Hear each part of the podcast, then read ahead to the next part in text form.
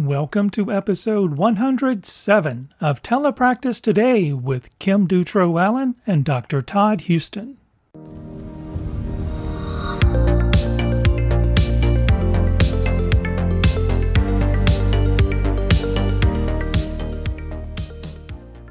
Welcome back to another episode.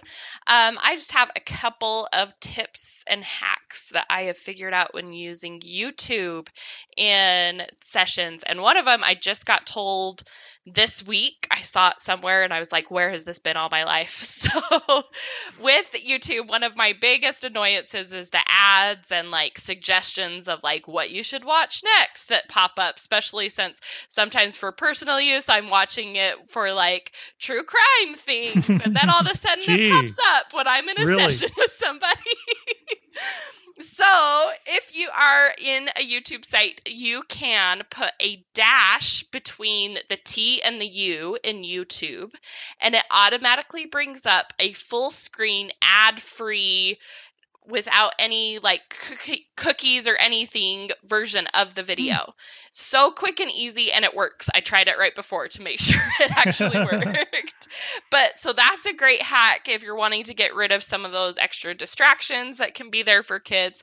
Um, another one is that you can change the speed of a video. If you just click on the little like settings button down in the corner on your YouTube video, you can change the speed of it. I really like to use that when I'm doing any of the game or the songs that have movement with them like if we're doing head shoulders knees and toes or um, a lot of the super simple songs is a great website for youtube videos and a, a lot of those have actions with them.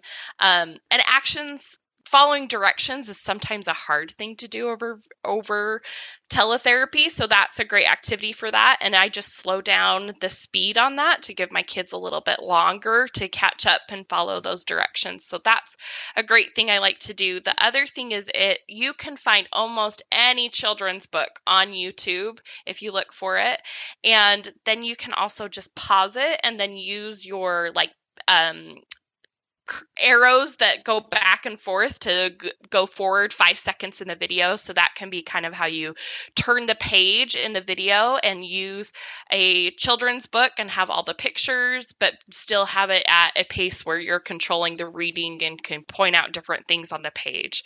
So those are some hacks that I've figured out for using YouTube in sessions. Yeah, those are awesome. I, I'm going to have to try the the dash.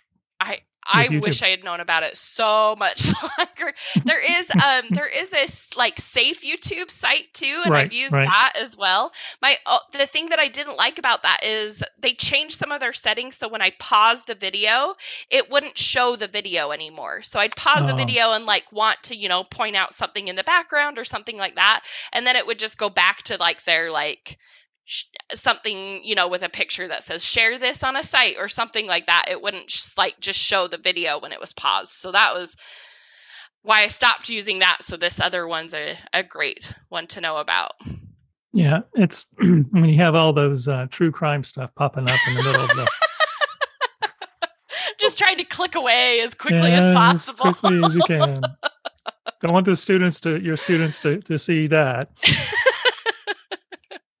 Don't give them any ideas.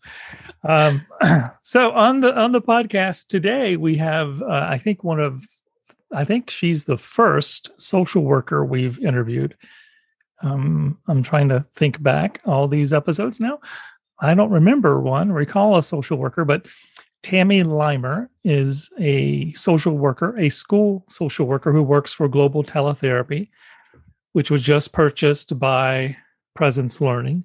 But she's going to talk about resiliency and some other strategies to help students right now and the differences between in person uh, therapy that she's having to do as well as teletherapy. So I'm excited to hear more from her.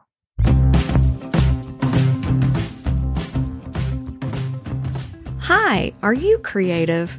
Do you want to give a webinar or teach a course? Maybe you're a writer. Do you want to create a blog? Maybe you have an idea for a podcast. Whatever your passion is, We at 3C Digital Media Network want you to be a content creator so we can bring your ideas to life. So, to get started, visit our website at 3cdigitalmedianetwork.com and sign up to be a content creator. We look forward to seeing your passions come to life on our platform.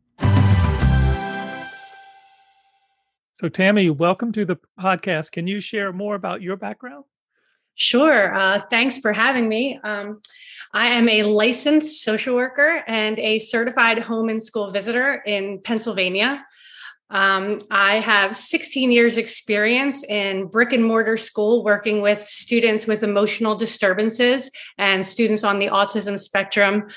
Um, uh, right before the pandemic, so maybe about two and a half years ago, I started doing teletherapy for um, two specific schools in Pennsylvania through Global Teletherapy. Um, I'm I'm the mother of uh, four wonderful kids, uh, and, and, I really enjoy what I do. I, I I wasn't so sure about teletherapy at first um, but then once I got started with it, seeing the the differences and the similarities really um, really spoke to me, and I, I think there's a whole lot um, to be said for tele telepractice and and what you can do with students and the connections that you actually can have with them. So uh, we definitely want to talk about telepractice, obviously. But uh, how how did you get into social work? How did that come up? Mm-hmm and and then in public schools especially? Um, well i went to college undergrad and started my uh, education uh, with a major in psychi- psychology. Um, as an 18 year old kid and going to classes i felt like it was a whole lot of science and not a mm-hmm. lot of people um, hmm. so I, I, figured that out really quickly and I moved over to sociology. And the study of people in the, their environment really, really uh, spoke to me. And I, I, wanted to do so much with that. I actually started out working in nursing homes with the elderly population. Um, and then I got married and had kids. And I stayed home with my kids and really dove into being a mother. And I loved children and, you know, child development and all of that. Um, so when my my firstborn started kindergarten, I was like, what kind of job could I get in a school? Um, and I started out at a preschool, uh, applying for a job at a preschool, just part time working with kids. But that led to the school district in the area saying, we really need a part time social worker. Um, but I only had my bachelor's degree and I needed a master's degree and a certification to do it. So the emergency certified me and they said, you have to go to school to get your master's degree, all while I had little children but I really was interested in it. So I started off part time and going to school to get my master's degree and raising kids. And interestingly enough, in the early part of my career, um, they said, okay, social worker, go teach social skills. And I think it was just because the word social was in both, because I had zero teaching experience. Mm-hmm. Um, but I you know i was young and and just starting out in this career. So of course i was like sure i'll do whatever. Um, read some curriculum books on on social skills. I i took my my uh my act out to recess because they they they were saying you know bring these four kids into a room and teach them social skills. And i felt like that was really just you know not authentic to what i was trying to teach them. I thought if i'm trying to teach them to socialize hey hey kids let's go out to recess because that's where you're going to need to you know show me what you've learned. So um, the school district really liked that. But in the in the um, 16 years i've been there my role has really changed um, as far as teaching social skills then really like social emotional groups to um, now in my career, I'm really um, family based and I'm working as a certified home and school visitor. So I'm in homes and I'm in the school and I'm really trying to connect uh, that uh, resiliency piece to families because we were seeing a lot of the, the students not um, producing in school the student what are we doing? The students not attending. And it really goes back to hey what's going on at home? And what are the factors that we can really help with at home to make this child successful? Because if we're not making the sam the family system successful there's only so much we can do with that one child yeah, and I think in I love that a viewpoint and that kind of shift in perspective because I think in um, education, especially and in special education, when we're thinking about you know everything has to have a academic relevance, and when we're really looking at that, you know, beyond what happens in the classroom, really does affect what happens in the classroom, and changing yes. that perspective is something that needs to be more broad in education. I think. Absolutely, and I think even you know it's it's a it's a multi-system. Uh, it's it's a multi-system, and we're talking about parents we're talking about the child and i even found a lot of um, roadblocks in terms of educators and and teachers in terms of you know what they were trying what they were trying to get this child to produce and i was saying you know there's all these you know factors at home or in the environment of this child and, and you're worried about a science project and i'm not i'm not knocking the science project but i'm saying that's really really low mm-hmm. it, you know in terms of what this family is dealing with the science project is not important when i'm when i'm trying to put food on my table mm-hmm. or i'm trying to get myself to work um, and and just trying to educate educators to say like we we do have a lot of uh, stressful situations. We have trauma in the community, and we we do really have to be cognizant of that. And so, how can professionals reinforce the resiliency of the child or the family? Oh, that's such a good question. um, I, I, I mean, I can only speak to myself and what I do, but I really feel like connection connection connection we we all know it takes one person uh, a parent, a caregiver, a teacher, uh, a social worker, a guidance counselor, a principal. It takes one person to really make a connection with a child, and for that child to to build on that and and you know really feel like someone is on their side or someone cares about them. Um, even so, in brick and mortar and even teletherapy, my first thing is connection. I need to build a connection with this student. Um, so I, am putting, you know, the IEP goals and all this stuff to the side for a second because I really want to connect and and who are you and and what makes you tick. Um, I think that a lot of times, and and you know, I, I've I have a lot of experience with children with emotional disturbances.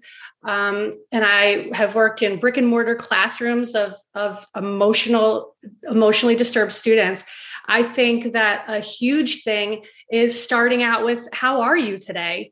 Um, I had a, a, a, very young, I want to say it was like a, a, first through third grade emotional support classroom where the teacher started every day with a, a three point scale of you know, one, I feel really, really awful. Two, I'm eh, in the middle. And three, I feel really, really great. And the kids just had to hold up their fingers at the beginning of the day. Like, where is everybody? Because if you have a student who's coming in off the bus as a number one and they're awful, maybe something happened at home, something happened last night, I feel like as an educator, you have to know where that child is and say, I'm I'm not really going to be able to get a whole lot of academic content into this this child today. I have to really connect with him or her emotionally. Um, and what i thought was really interesting when we did that in the classroom is is that the kids started to be able to figure out what number we were the adults the teacher.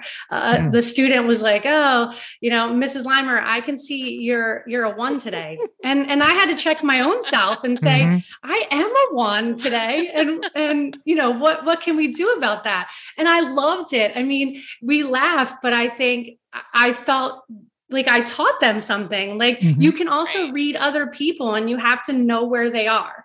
So I think, you know, my first question in every session, again, whether it's in person or, or virtual, is, you know, how are you since the last time we met? And and has anything happened that worries you or or or makes you stressed or you know afraid. Has anything happened in the week? Because usually you know a related service provider i'm seeing kids weekly in this week that i haven't seen you has anything happened? And let's talk about it. And if i if my goal is social based or you know whatever if this if this child experienced something in the last week i really have to have to dive into that first before i can get to anything else. I have uh, two students that in the last month when asking that question one student told me that he was displaced uh, the, his landlord in his apartment had kicked he and his family out so they were living somewhere else so I learned that that's something we really have to talk about. I can't just put that to the side. Um, and another student uh, told me that the past weekend he was at his mom's house and he he witnessed some domestic violence in in the mom's house. And I think if we're not asking those questions, what whatever service it is, whether it's academics or uh, speech therapy, occupational therapy, uh, counseling, if we're not asking those questions and connecting with the child, then I feel like we're not really getting very far in, in any of our practices. So I would say that's first. I know you, uh, there are other mm-hmm. things. Um, I feel like structure too. I feel like having a structure to your session I always start with my question, and, and my students know that the first five to 10 minutes, I'm, I'm going to ask you how you're doing and did anything different happen? And then if there's a lesson, obviously that's going to be my meat. And then the last five to 10 minutes, I'm going to play a game with them because, again, I'm always trying to connect with them and I want to make it fun. I want them to come back. I don't want to be sitting with a blank screen and say, Where, Where's Johnny today? I want Johnny to want to come back and, and be in my session. And I also think structure is super important to kids who are at home dealing with a whole lot of stress or, or trauma. If they can expect to sit in your session and they know exactly what's going to happen, that makes them feel comfortable, it makes them feel safe. And maybe that's the only piece of safety and comfort that they have for the day. So I think uh, structure is really important. And I think strength based goals. Um, I, I find myself in a lot of IEP meetings where I'm the counselor and I have a child that obviously has trauma or stress or attendance issue, like anything that we can name. And I really feel like the goal isn't matching. Um, I'm trying to uh, develop more goals that are fostering independence in in children. So if I have a, a student who's not attending, a number one i want to find out what are the barriers and and i'm going to connect with the family and say what are these barriers but if if I have a student who's not attending and and and we can go to we can talk about virtual and they can't depend on their parent to say hey here's your computer. It's mm-hmm. 2.30 it's time for your session. I feel like the goal needs to be that you know johnny is is going to be independent in in attending his sessions and and that's where we need to start because if I can't get mm-hmm. them to attend, I can't get them to, and that's going to be something that follows them throughout life. If right. if there's trauma and they can't depend on certain people to help them or certain circumstances, they need to really it's it's strength based, it's independence, it's creating, you know, uh, self-esteem and and it, I really feel like that's important. And those kind of goals in IEPs in special education are really important. Um, I don't I know that was a lot. Sorry. no, that was no, great. No, I think those are good ideas. And I feel like this year, more than any other year that I've been in SLP, I've had those social emotional things get in the way i should i don't know how else to say it but get in the way of all of the goals that i had for my student. I've had students that have run out of the room crying to go talk to the counselor. I've had students that practically begged at their iep meeting to not have services anymore because they had been in them since they were in preschool and they were in high school.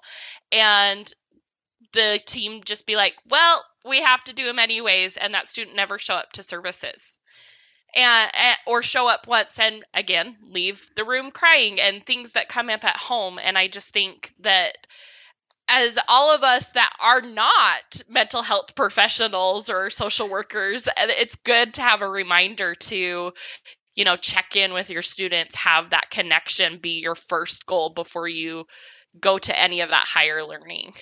And I and and uh, yes, I mean there I I feel you on that. I feel like we could do an entire podcast on that. that a goal has been in a child's IEP from kindergarten to 12th grade and we're like right. why is this goal still here? Because exactly. we're just comfortable keeping it in there and yep. we're not really reassessing like what's the need here because what do they actually need yeah. yes and I, I think I, I find that and, maybe it comes with age and maybe because i've i've been doing this a, a while that I, i'm like if i need to if if I find that if I'm asking the child and and and that's younger children, I, I, mean I've gone up to let let's talk about a five point scale. Where are we on that, and how are you feeling? But if I have a, a child who's at a one, who and and they'll tell me why. I mean I've had students say uh, I made a I made a mess this morning when I was eating breakfast, and my dad screamed at me, and he took away uh, this and that, and they're coming in and I'm saying, okay, let let I'm, I have to meet you here. So let's play a game.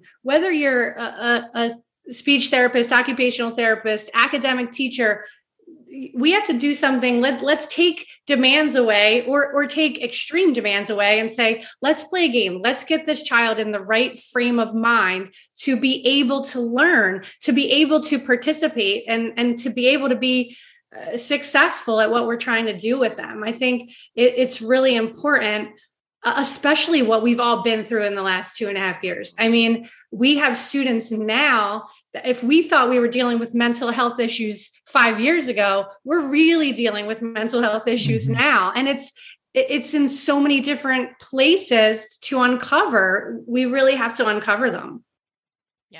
Yep. I had I still remember one of my first school placements um a the I think it was the school psychologist or the school counselor saying if you want to know about a kid's social skills make them play a board game with you.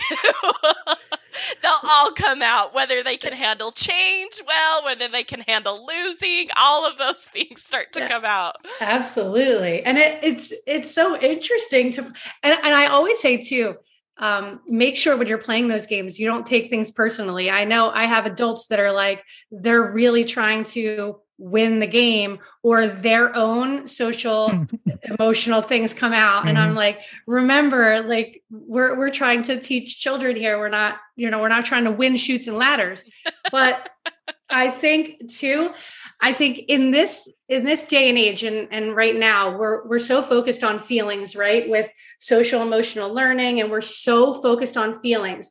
And and we have children now who who can tell us I feel angry, I feel sad, but I think another piece is that we're not connecting those thoughts and behaviors with the feelings. We're really just feelings, feelings, feelings. What are you feeling? Here's all the feelings. But I think another two other important questions we should be asking students when we're talking about feelings is what are you thinking? Like what are your thoughts when you feel sad or what are your thoughts when you're disappointed? And and then what how do you act? What what do you do when you're feeling angry? And and then really working through them. So I think there's so many layers to all of this and we're getting better. I'm I'm so happy with where we are in in schools and talking about social emotional um, learning but i really think we have a ways to go too. And so how, how would you adjust what you're doing for telepractice? Are there any major adjustments that that you found you had to do?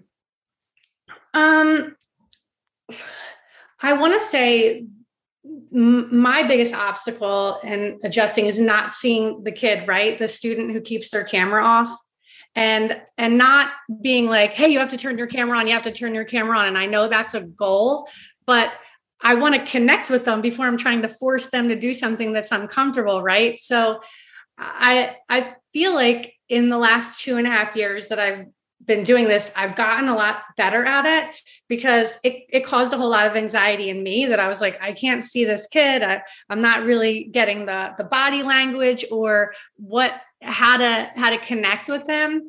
But i think really like meeting the the student where where he or she is and saying like okay i get it. You don't want to turn your camera on. Uh, can you at least turn your microphone on? And next session can you turn your camera on for like five minutes? And, and kind of going there. That's an adjustment obviously because in brick and mortar i see the student. He's either in front of me or he's not. Um, but having the camera off or the mic off and then the student that just wants to chat with you i'm like okay let's i automatically make that my goal. Now we're talking about iep goals but i'm like the camera's off the mic is off. My goal is to have the microphone on and the camera on at some point so I, I, it really goes back to that connection, right? If I can get the the student to connect with me and feel more comfortable with me, they're going to turn their their camera on and they're going to turn their microphone on. Um, I was I was very skeptical at first of just from doing in person for so long i was like how how do how do you connect with a student mm-hmm. over a camera but i think a the pandemic made us all good at it because we had to be good at it. We had to figure it out. Um, as a social worker, even during the pandemic, that was really hard um, because when we talk about trauma, now you have students who are in homes where there's a whole lot of trauma and they, mm-hmm. there's no escape. Yeah. Um, but I, I, would say that I, I would I would go back to the connection in terms of of what I had to do. I had to get again. I can't bring my my board games and say, you know, here they are. So if a student doesn't have their camera on, I'm sharing my screen. I'm putting up a get to know you game. You know, let's let's do this and and see if I can connect with them through a game so that they can feel comfortable. I think it's that. I think it's challenging that comfort level when it's so easy for them to turn their cameras off. Yeah. Do you have any favorite games or activities for telepractice that you used?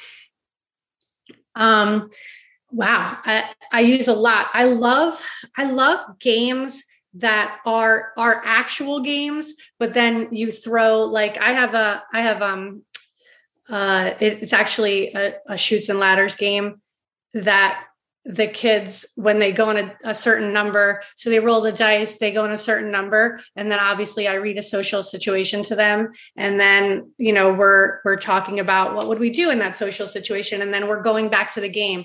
So any game that's like familiar to them in a in a regular you know social setting i feel like is great. I love um I love the getting to know you games. And I know that most people just use them in the beginning, but I throw them in there even in the middle too. If I feel like I'm lagging and and the student is kind of like getting bored or I can tell, I'm like, let's let's throw a game in there. I have a, a whack-a-mole game that you hit the mole, like you hit the mole and a question like pops up. So the younger kids love to like oh let me they take a hammer and they hit the mole and then you know a question pops up. And and those games uh you can I mean, on like the the smart board or whatever, you can change those questions throughout the year. So it could be a, a get to know you game in the beginning, and then it could be a social situation game, and then it can be a, a what would you do in in this type of situation, and you can always switch them. But if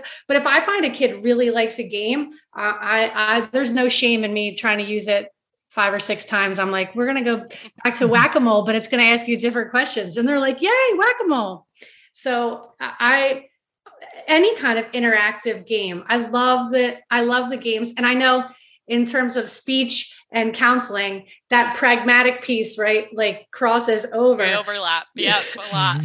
So i even like the in on like hopscotch um, it'll have the person and then the kids can change the eyes and the nose and the mouth. And and i'll say oh i'll i'll give them a certain situation and i'll say in, in this situation, how do you think Susie feels? Can you show me on the person? And they're so good at it. Like they love to I'm like, the hair doesn't change how the person feels, but they love changing the hair and everything. And I just sit back and let them. And then I also, another um, resiliency piece is not to be afraid to let the child fail or be wrong. I feel like mm-hmm. sometimes if, if, if Susie in the story is feeling sad and they are making a person that looks excited. I, I i just sit back and i'm like let's talk about that. Like like what does this person feel like? It, explain to me. And i just want to hear where they are what they're doing instead of like mm, i don't think that's how susie feels because it, it's everybody's different perspective right? Like so some one time i had a student who did that and the the person they not drew but built looked excited to me. But when i really sat down and had the conversation with the student it was like anxiety that they were trying to uh, depict. And i was seeing as as excited. And you know if we're just real quick to jump we're saying that's wrong. And and he wasn't wrong. So mm-hmm. i think really kind of letting them bring you to you know what the answer is instead of no it's not it's sad and what do you right. think susie was feeling everybody has their own perspective in in terms of emotions yeah. And and I think for us when we think about like not just whether they were right or wrong, but why they were wrong and in whatever task you're doing, that gives you so much more information than just like whether they were correct or not. Mm-hmm. Right, exactly. So Tammy, it is now time for something called oh, our no. moment our moment of zen. Oh, I love a moment of zen. See, see, she's she's a supporter already. So we we have we have uh, three lists of questions for you. Not all three, but you choose one of them, and there it's list A, B, or C. And which one would you like to do? List A, B, or C? Oh, I always like to just go right in the middle. I'm going to ch- pick B. Okay. A B person. so this is just uh, something we do with our guests just to get to know them on you know fun level personal level um, nothing too personal though so uh, but you can answer any way you'd like okay sure so first question is would you describe yourself as an introvert or an extrovert? Oh an extrovert 1000% i would agree with that. What's the best compliment you've received? Oh, um, that's a tough one. I I feel like I want to say that I'm a strong person. I want to say that that that is a is a good compliment. It has been one of the best compliments I've ever had because I, a lot of times you don't feel strong, and and to see that other people are saying like, "Wow, like you you really handled that well," or or or that was strong. I think too, and I think always a great compliment is when a family has said, you really took the time to get to know me. You really took the time to figure out what could help me and what um, supports would help our family. I feel like that's always a great compliment. Obviously it's what i do for a living so it, it helps foster me and saying i want to keep going. Awesome. Uh, next question is who has been the most influential person in your life and how did he or she impact you? Oh wow. Um, so obviously i'm going to show this to my family and i would love to say my mom first because my mom has my mom is is a teacher um, she's a retired teacher but growing up always seeing my mother really dedicated to her students um, and even to this day um, having her students come back to her and say you really made an impact in my life i feel like early on that mm-hmm. was really influential um, to me and then er, uh, when I first started my career, um, I was so blessed to be under the wing of a social worker, now turned um, Bucks County commissioner for Bucks County in Pennsylvania. Right. Um, her name's Diane Marseglia, and she was my mentor. And I had no idea what I was doing in a school setting um, because, as I told you, I I worked with the elderly population mm-hmm. and then mm-hmm. had kids, and then thought, oh, I'm an expert on kids um, but I certainly wasn't. And having her really teach me the fundamentals of social work and what it means to advocate for families and and children was was uh, so extremely pivotal in my career. I think you know just watching her and I mean everybody needs a good mentor, and when you have a good mentor. I mean, your your career and your profession, I feel like just really flourish. And I mean, and she knows I do still to this day thank her so much. She she's no longer a social worker in the school, obviously, because mm-hmm. she's uh she's helping our community in other ways, but so so strong and so dedicated. And I think education wise um, we can learn so much in in college and and in books and in lectures but really seeing someone do what they do day in and day out mm-hmm. um, and learning from that is is just so important. So i would definitely say diane marseglia awesome. That's that's a great tribute. Um, next question is what do people misunderstand about you Oh, is You're this quiet and shy. I, You're yeah, quiet and shy, right? right. I think when people, uh, I, I want to go back to that strength thing again. I think being extroverted, being able to to talk to people, being able to help in any situation. Um, I advocate a lot for other people, and then I really feel like then everybody just comes to me, right? Like then you become this person that people are like, she can help you, she can help. Things don't bother her. Let's just go go to her for help. And I think what people might misunderstand about me is that uh, sometimes I need a shoulder, and uh, I'm not so great at asking for a shoulder. Um, so I think that that's misunderstood. That maybe sometimes the the per, the, the caregiver needs some care. Yeah. Good. Very good point. um, next question: What's something surprising that you've learned about yourself?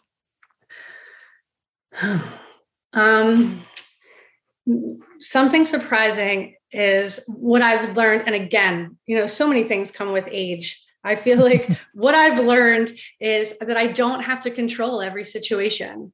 I feel like uh, when I was younger and uh, being a single mother, I was like, I have to control this and I have to control this because that helped my own stress and my own anxiety. If I could control it, then I could figure out how I was going to feel, how people were going to react. And I feel like I don't want to say that's gotten me in trouble. I just feel like it's gotten me in sticky situations where people don't want to be controlled. And mm-hmm. then they don't want to be controlled. And I don't want to just leave it up to what's going to happen. Um, but I think letting things happen organically and allowing other people to just be who they are, um, I think it is is really important. Uh, so I think, and knowing that we can all be happy if I'm not controlling everything. It could still work out. That's that's great.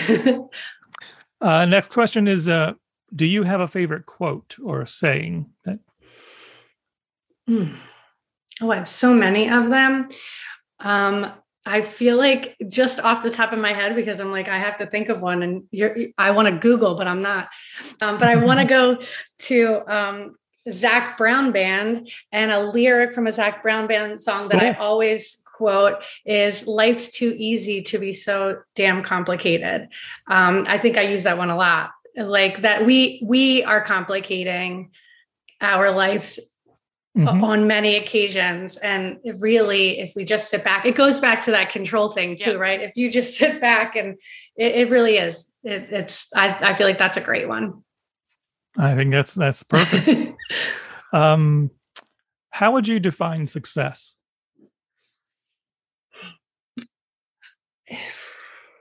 I would define success as really being content and happy with who you are and what you do at the end of each day. If you can if you go home and you feel like I did my best, I made a difference. I I I feel fulfilled. I feel I really feel like that's that's success. It's not about how much money you make, it's not about what you have. It's about if you can at the end of the day say I I did I did my best. I did what I was supposed to do. I touched someone's life. I I helped someone. I feel like that that to me is success. That sounds great. Um what's the best advice a mentor ever gave you about your your work or your life um whew. or just any I, piece of advice you've got Could be. Well, I've, gotten bad advice, but we'll go we'll go with the positive. No, I think just um, I, I feel like the best advice as a social worker, I feel I feel like is to to really and I feel like we say this a lot, but to take the judgment out of everything.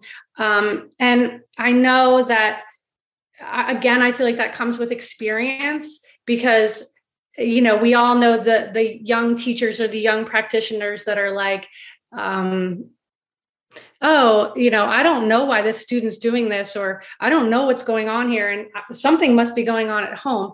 And if you have enough life experiences you see that anything can change you know what's going on and any kind of uh, uh, stressful event or or trauma can happen to anybody. And once you see that not everybody responds to stress and trauma the same way. And we really have to be with people where they are and say, this is how, you know, this family is dealing with this. I, really think that taking the judgment out of it and meeting families and children where they are. Um, uh, one of the biggest early in my career, um, when I was working doing social skills with uh, children on the spectrum, I felt like everybody said, if you know one person with autism, you know, one person with autism. And I feel like mm-hmm. that was really, really good advice to say, I can't take an outline or a textbook and say, this is what's going to work with this student. Um, and, I, and I think that goes, it goes way beyond any kind of developmental disability, right? It, it, it's, it's really with anybody. Um, you can't tell how anyone's going to react to any kind of stressful situation. So I think just really taking the judgment out and meeting people where they are. I think that's that's wonderful advice. Do you have a hack that you've discovered that works well? That could be with anything. Hmm. I mean, uh, if all else fails when working with adolescent boys, talk about video games. yep. What I have learned, and I mean, my, my son is now mm-hmm. 22, mm-hmm. but I feel like mm-hmm. um, when he was younger, I was like, if I can connect with a an adolescent boy if i can say hey like what what video game are you currently playing right now they they'll talk for hours whether you want them to or not yep so i mean if that's a hack it it, it helps me to, to and then they they're like hey, she wants to know about video games. So I, have built a connection already. Yeah. yeah. I have a whole collection of um, news articles written about video games on my Newsela website. I'm like, okay, if all else fails, I can go to one of these. exactly. You you mm-hmm. and you have to. I, I feel like you you have to you you have to be able to to to go there if yep if all else fails. Well, Tammy, here's the last question. If heaven exists, what do you want to hear God say when you enter the pearly gates? um, the beach is over here. I don't I, like. I welcome want, to the beach. yeah, the beach is over here, and we have a chair for you. Um, awesome. I feel like that would be what I would love for him to say. Well, Tammy, um, thank you for doing this uh, interview. And how can people reach out to you and, and get in contact if that's possible? Um, I guess my my email address and that I mean I have a few of them. If I, mm-hmm. I would mm-hmm. use, should I use the the teletherapy one? I, that might be changing though. Um, I just Tammy Limer at gmail.com. I'll just give my personal, my personal one. I feel like that's just easiest because it's my full name at Gmail. But yeah, I'd love to help anybody out if anybody has any questions. I feel like this is really helpful. And I'm so super grateful for people like you that do these podcasts that allow people like me to have a voice and just if if if I can impact somebody or help somebody with any of the things that I've done, I feel like that's just all, where all of us are, right? We should all just be helping each other. So I'm really grateful to you guys. I've loved this opportunity. It was so fun to talk to you, and I loved Group B. Group B was was great Zen. it's a good well, list. yeah. Well, thank you again, Tammy, and, and good luck with everything. Absolutely. Thank you guys. Thank you, Tammy, for all that you do every day for the children that we are all trying to serve. Resiliency is an important topic right now, and I think we all need to do a better job of understanding how we can help children be more successful and especially meet the mental health challenges that they may be experiencing. So, thanks again, Tammy. And thank you guys for joining us on the podcast. Please, if you don't mind, rate, review, subscribe, follow, or share this podcast with your friends and colleagues. If you think they would be interested in telepractice or this podcast, Telepractice Today, please share. Please let them know about us. We want to reach as many people as we can and increase the number of people that are listening. So, with that, we'll be back again next week. Until then, be safe and be kind. This has been a production of the 3C Digital Media Network.